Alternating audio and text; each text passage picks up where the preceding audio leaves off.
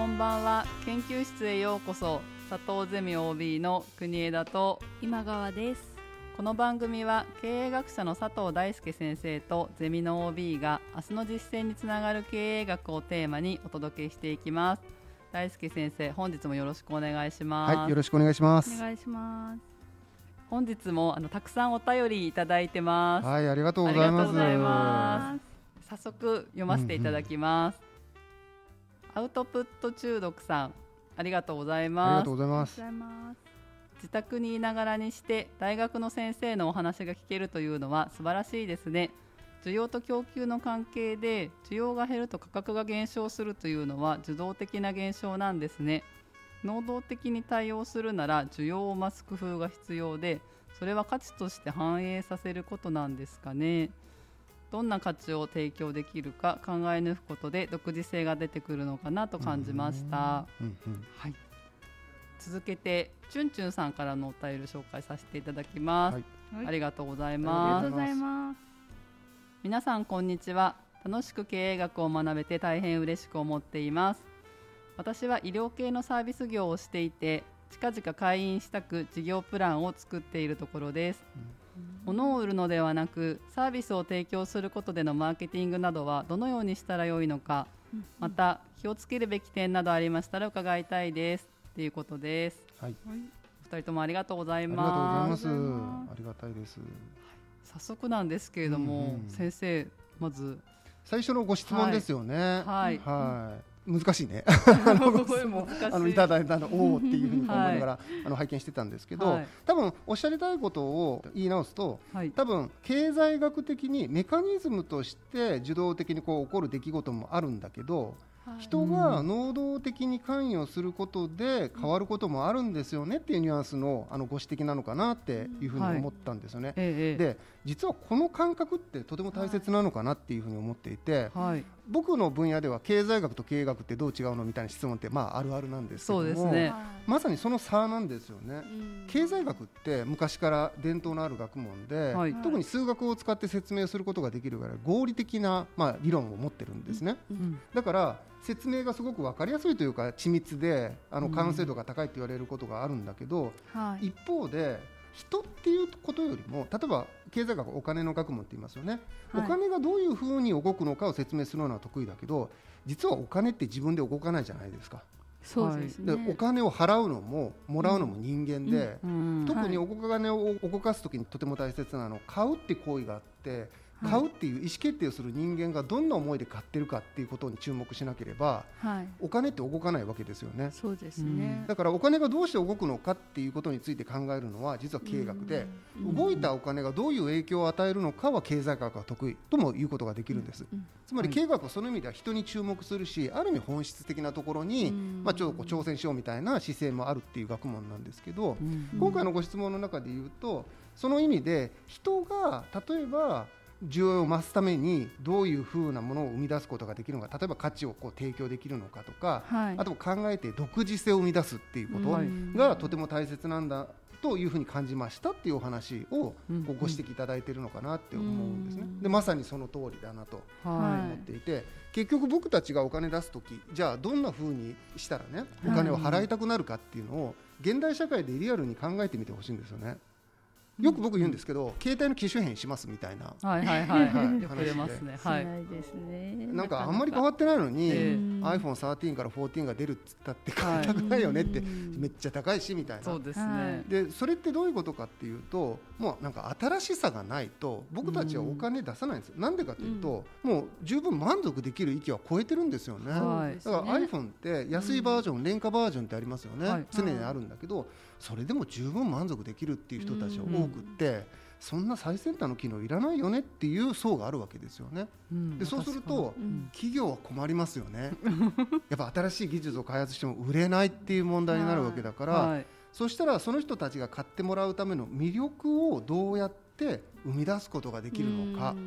っていう話になってきて、はい、魅力って途端に主観的じゃないですか。そうですね。人にとってどういう魅力があるのかっていう話で、はい、それを紐解いていくのが経営学っていう分野の得意な科目なんですよね。うんうん、なのである意味経済学的な視点ももちろん大事なんだけどもう一つ、はい人がどうしてそう思うのかとか、どうやったらそうやって理解をしてくれるのか納得をしてくれるのか買いたいと思ってくれるのか、はい、新しさを感じるのか、うん、そういったことを紐解くというか、うん、そのメカニズムを明らかにしていくっていうこともとても大切でそれが経営学という学問。で僕が話する時は常にその人の学問としての経営学の視点から言うので、はい、こういった感想をいただいたのかなっていうふうにはあの思いました。はい、ですのであの鋭いご指摘だなって思いながら、よくあの噛み砕いてご自身の,、あの言い回しで理解されてるなっていうふうに思ったんです、ね。そうですね。はい。ありがとうございます。では二つ目のもう一つありましたね、はい、チュンチュンさんのはい、チュンチュンさんは近々開院したく事業プランを作っていらっしゃるっていうことで、これからね創業をしようっていう、そうですね、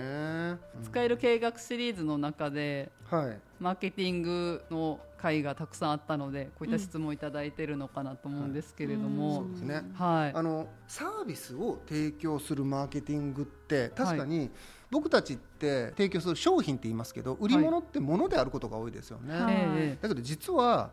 サービスってもしかしたらこのチュンチュンさんのご質問ってサービスって一般的じゃないからちょっと難しいんじゃないかっていうふうに思われてるのかもしれないんですけど、実は僕はものよりもサービスの方がマーケティングを考える上ではやりやすいなとも思うんですよね。はい、学生にこれもよくある質問なんですけどデパートが売ってるものは何ですかって質問をよくするんですね。はい、でこれわざと引っ掛け問題なん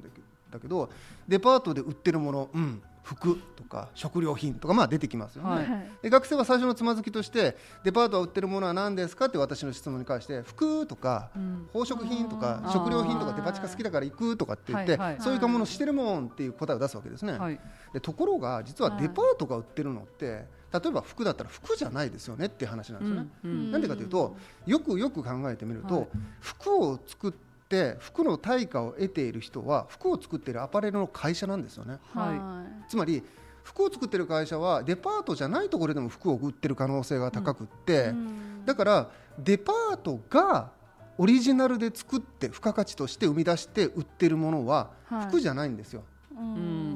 じゃあ何売ってるかっていうと、はい、服を売る時の高級感だったりとか、はい、セレクト感とか、うん、提案の仕方またはサービスの、まあ、高級感もあって手厚さとかそういうことかもしれないですよね、はい、つまりデパートはツールとしては服を使ってるんだけど服を通じて高級感を売っていると表現した方が、実は百貨店としては売っているものつけてる。自分たちがお金を乗っけることができる付加価値作り出しているものは何かっていうのを正確に表しているってことができるんですよね。なるほど。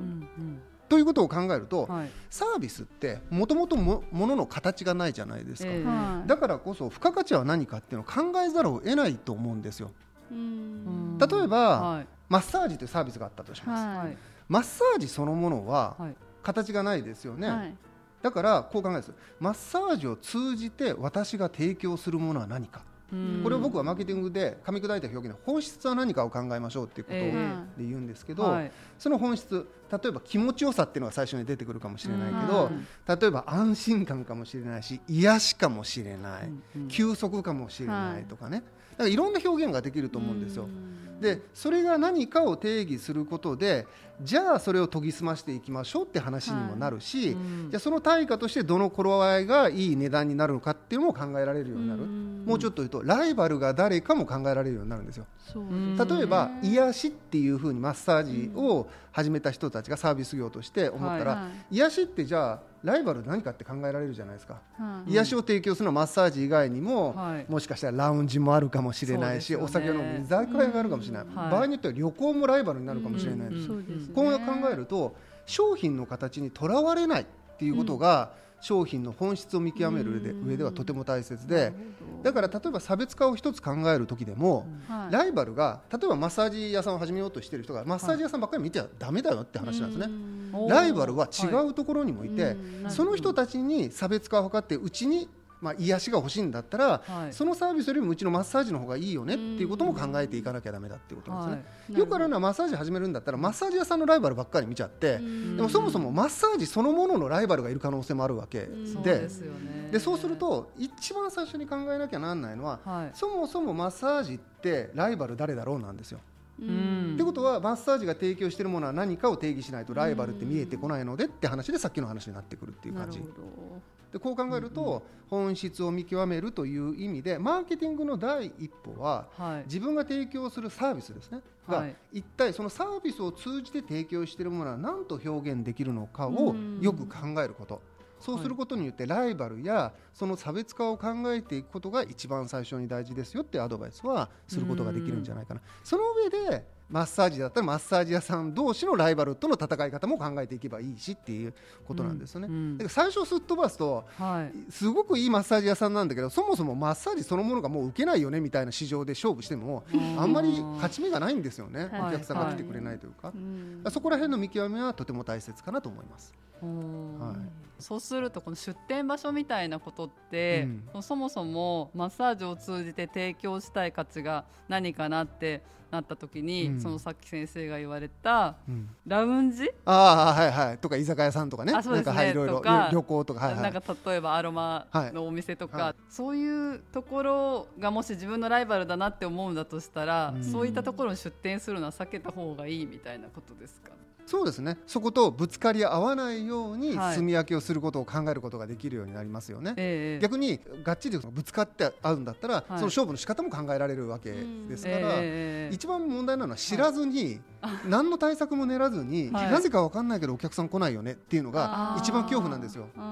結構でもそういうお店見る気がします,、はい、だからすぐ創業して間もなく潰れちゃう店っていうのは、多分おそらくそういう問題にぶつかってるんじゃないかな。つまりなんでやめるかっていうと、対処の仕方がないと思うからもうだめだと思うわけでしょ、はい、だけどやり方があると思ったら、まず一通り頑張るじゃないですか、経営者としては、ね。それが思いついてないっていうところがすごく問題ででその意味で、その最初に本質をちゃんと見抜いておかなければ、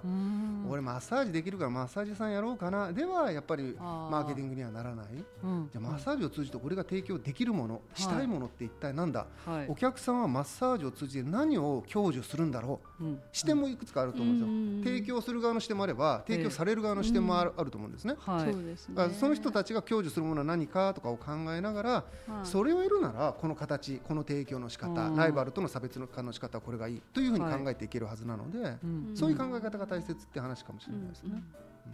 ありがとうございます。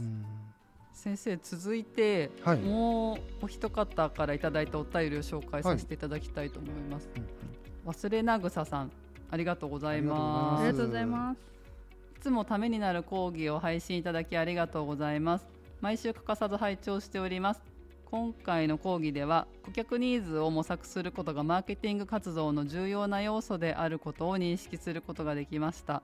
一方で以前の講義の中ではアップル社のように顧客のニーズの先を行くものを求めることで革新的な製品を生み出し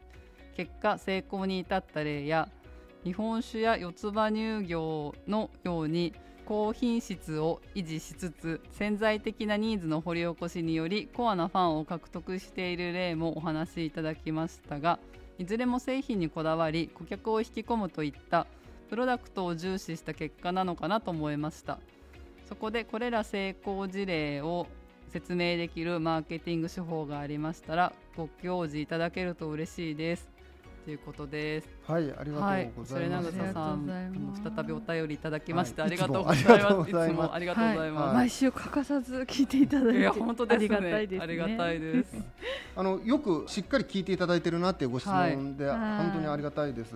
で、まあマーケティングの中で。プロダクトアウトとマーケットインっていうキーワードが、あのありますけど、作り手の方がアイデアを生み出してそれを訴求していく、説得していくやり方プロダクトアウトっていうんですよね、はい、売り物をこう分かってもらう。こっちが売りたいものを理解してもらうっていうやり方、はい、一方でもうすでに市場が成立してお客さんが欲しいって言ってるものがある場合は、それに応えていくやり方がマーケットイン型っていうふうに言うんですよね。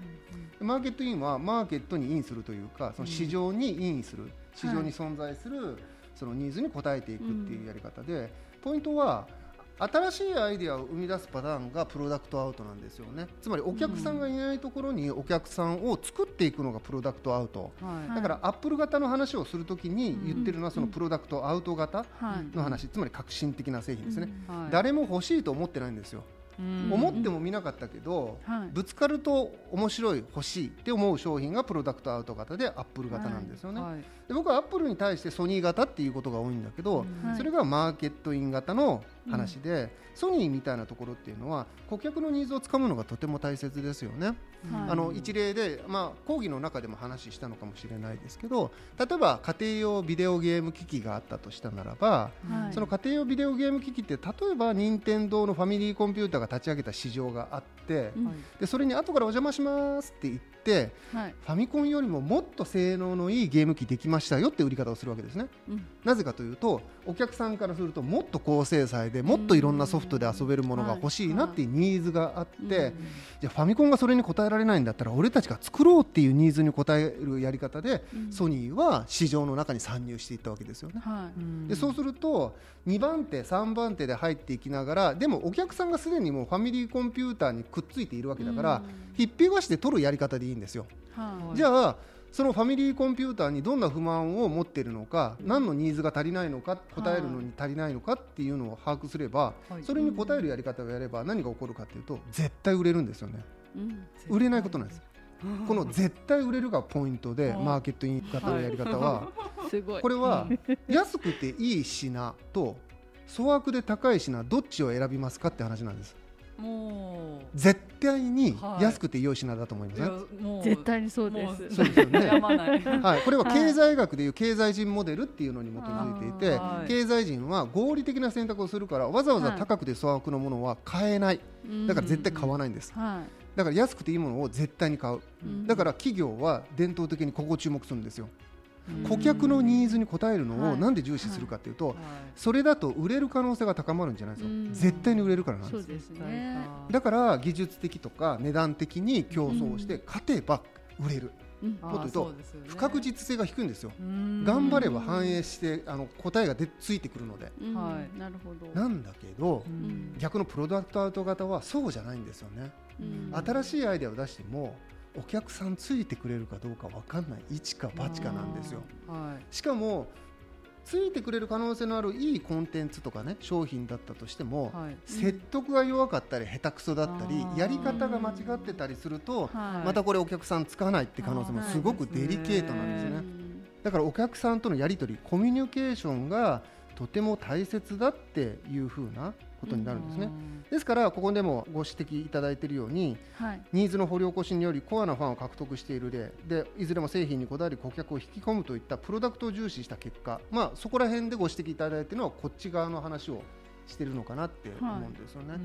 はい、大切なのは明確なその線引きをするとプロダクトアウト型はお客さんが思っても見なかったことを提供するっていうことなので、ニーズの掘り起こしでは厳密ではないんですよね、ニーズを掘り起こすっていうのは言葉にはしないけどニーズはあるってことなので、それはもうニーズがあるってことと同義なんですよね。そうですね。っていう意味ではある意味マーケットイン型なんですよね、確実に売るっていう方法のやり方なんですよね。で大切なのは、まあ、どっちがいいんだって話がありがちなんですけど、もちろんどっちも大事なんですよ。ええなんだけど現代でより重視されてるのはやっぱりプロダクトアウトなんですよね。さっき言った携帯電話の機種変の話ですね。はい、つまり新しくないと僕たち買い物しなくなってる、ええ、この時代にどんなにニーズに応えていてもすで、はい、に安くていいものを手に入れちゃってる可能性あるんですよね。そうですると、はい、それよりもさらに安くていいものを手に入れるっていうのは、相当至難の技、うん、そうですね。だから既存の製品よりも安くていいですって明確に言える商品を作ることはかなり難しくなってるんです、はい、でそうすると企業からするとそこで勝負するのはかなりきつい、はい、ほぼ不可能に近いっていう場合もあるかもしれないです、はい、でそうすると物は売れないんですよね。そうですね。だから新しいものをどんどん作っていく発想とかクリエイティビティっていうのが求められるし、はい、それを出せないところは淘汰されていってしまうということにこうなっていくのかなっていうふうなことなんですね、はい、ですからその意味でプロダクト思考というか、うん、その自分からゼロから1を生み出して提案していくっていうマーケティングこそが、まあ、企業や組織にとっては、とっても重要なのかなっていうか、まあ、マーケティング手法としてはだからプロダクトアウトっていうやり方がまあいいのかなっていう話になるのかなと思います。安くて良い品をこれ以上安くする、うん、よく作るってなんか本当に難しいなと思ってるんですけれど、はい、こういう情勢になって今こう物価高とか、はい、皆さんこう原料の値段が上がったりとか、物流コストが上がったりとかしてることを考えるとますますプロダクトアウト型が重要なのかなっていうふうに思いました。そうですよね。プロダクトアウト型とそのマーケティング型って、まあ、マーケティングの、まあ、いわゆる理論に基づいたすごい平易な説明なんだけど、はいええ。僕が言う違う言い方の説明があるとするならば、はい意味と価値なんですよね。つまり僕たちは価値あるものを手に入れたいって思ってるものと、はい、意味のあるものを手に入れたいと思ってる2つの価値観というか認識で物事行動を起こしていると思うんですね、はい、で価値のあるものはさっき言った安くていいものですね、はい、安くていいものの方が価値があるからそっちを買います選びますっていうこと、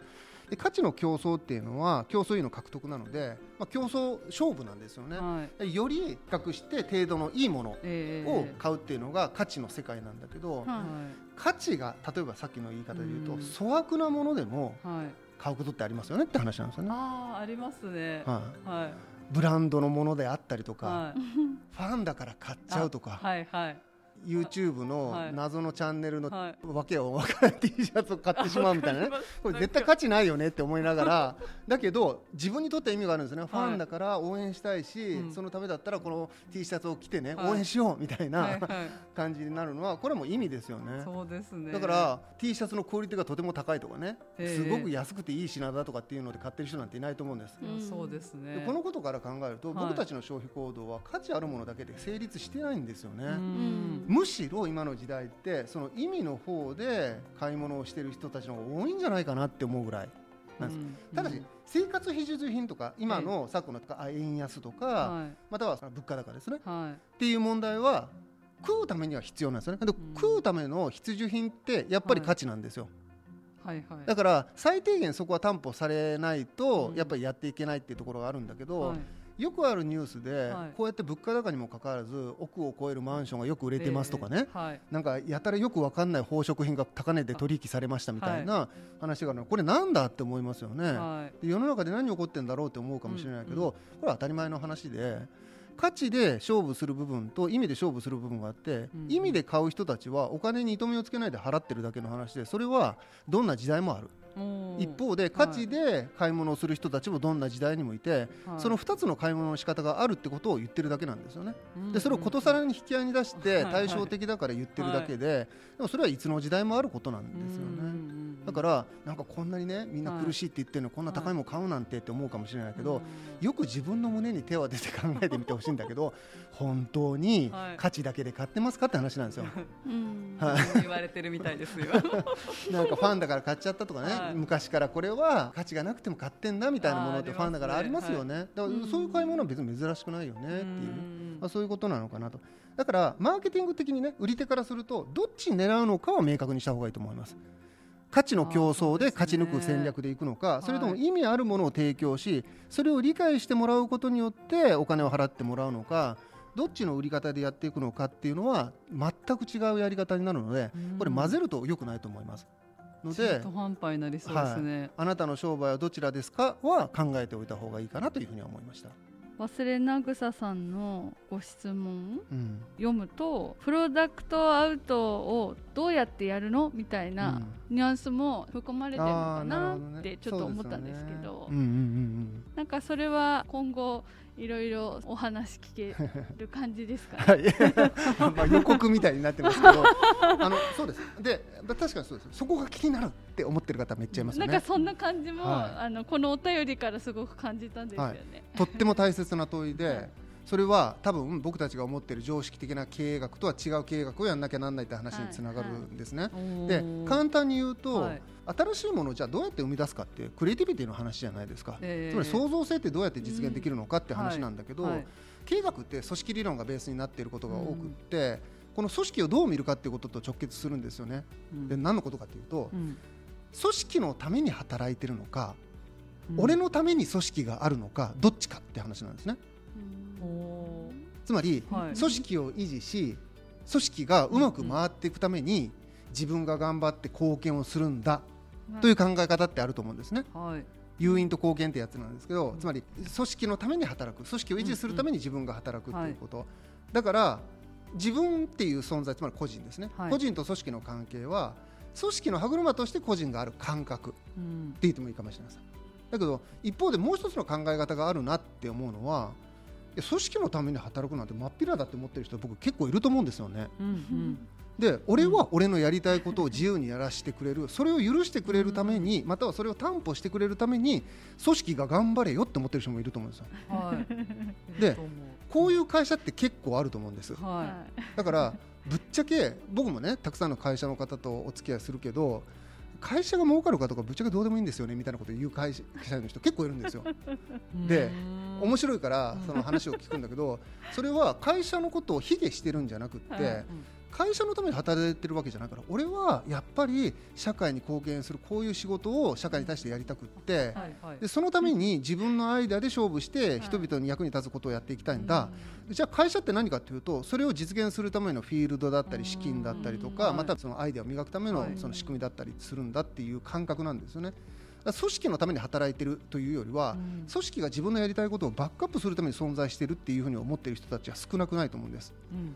でこういったところからクリエイティブなアイデアは出てくるよねって話、あのメカニズム今ぶっ飛ばして言ってますけど、結論から言うと共感を得たくって、なんとなくそう思いませんかって話です。で一方で逆のパターンで、組織のために働いてんだと。だから俺頑張ってるから評価してよ。お給料も安定してちょうだいねって思ってる人って、多分一生懸命やるけど組織変革するとかね社会を変えるためのアイデア出さないですよね、言われたことちゃんとします、反抗しません、組織のために歯車となります、で結果としてそれを組織を貶めていく可能性になったり方向性になったりすることもあるんだけど、これはクリエイティビティとは逆方向ですよね。つまり実はよく考えるとアイデアって組織から出ないんですよ。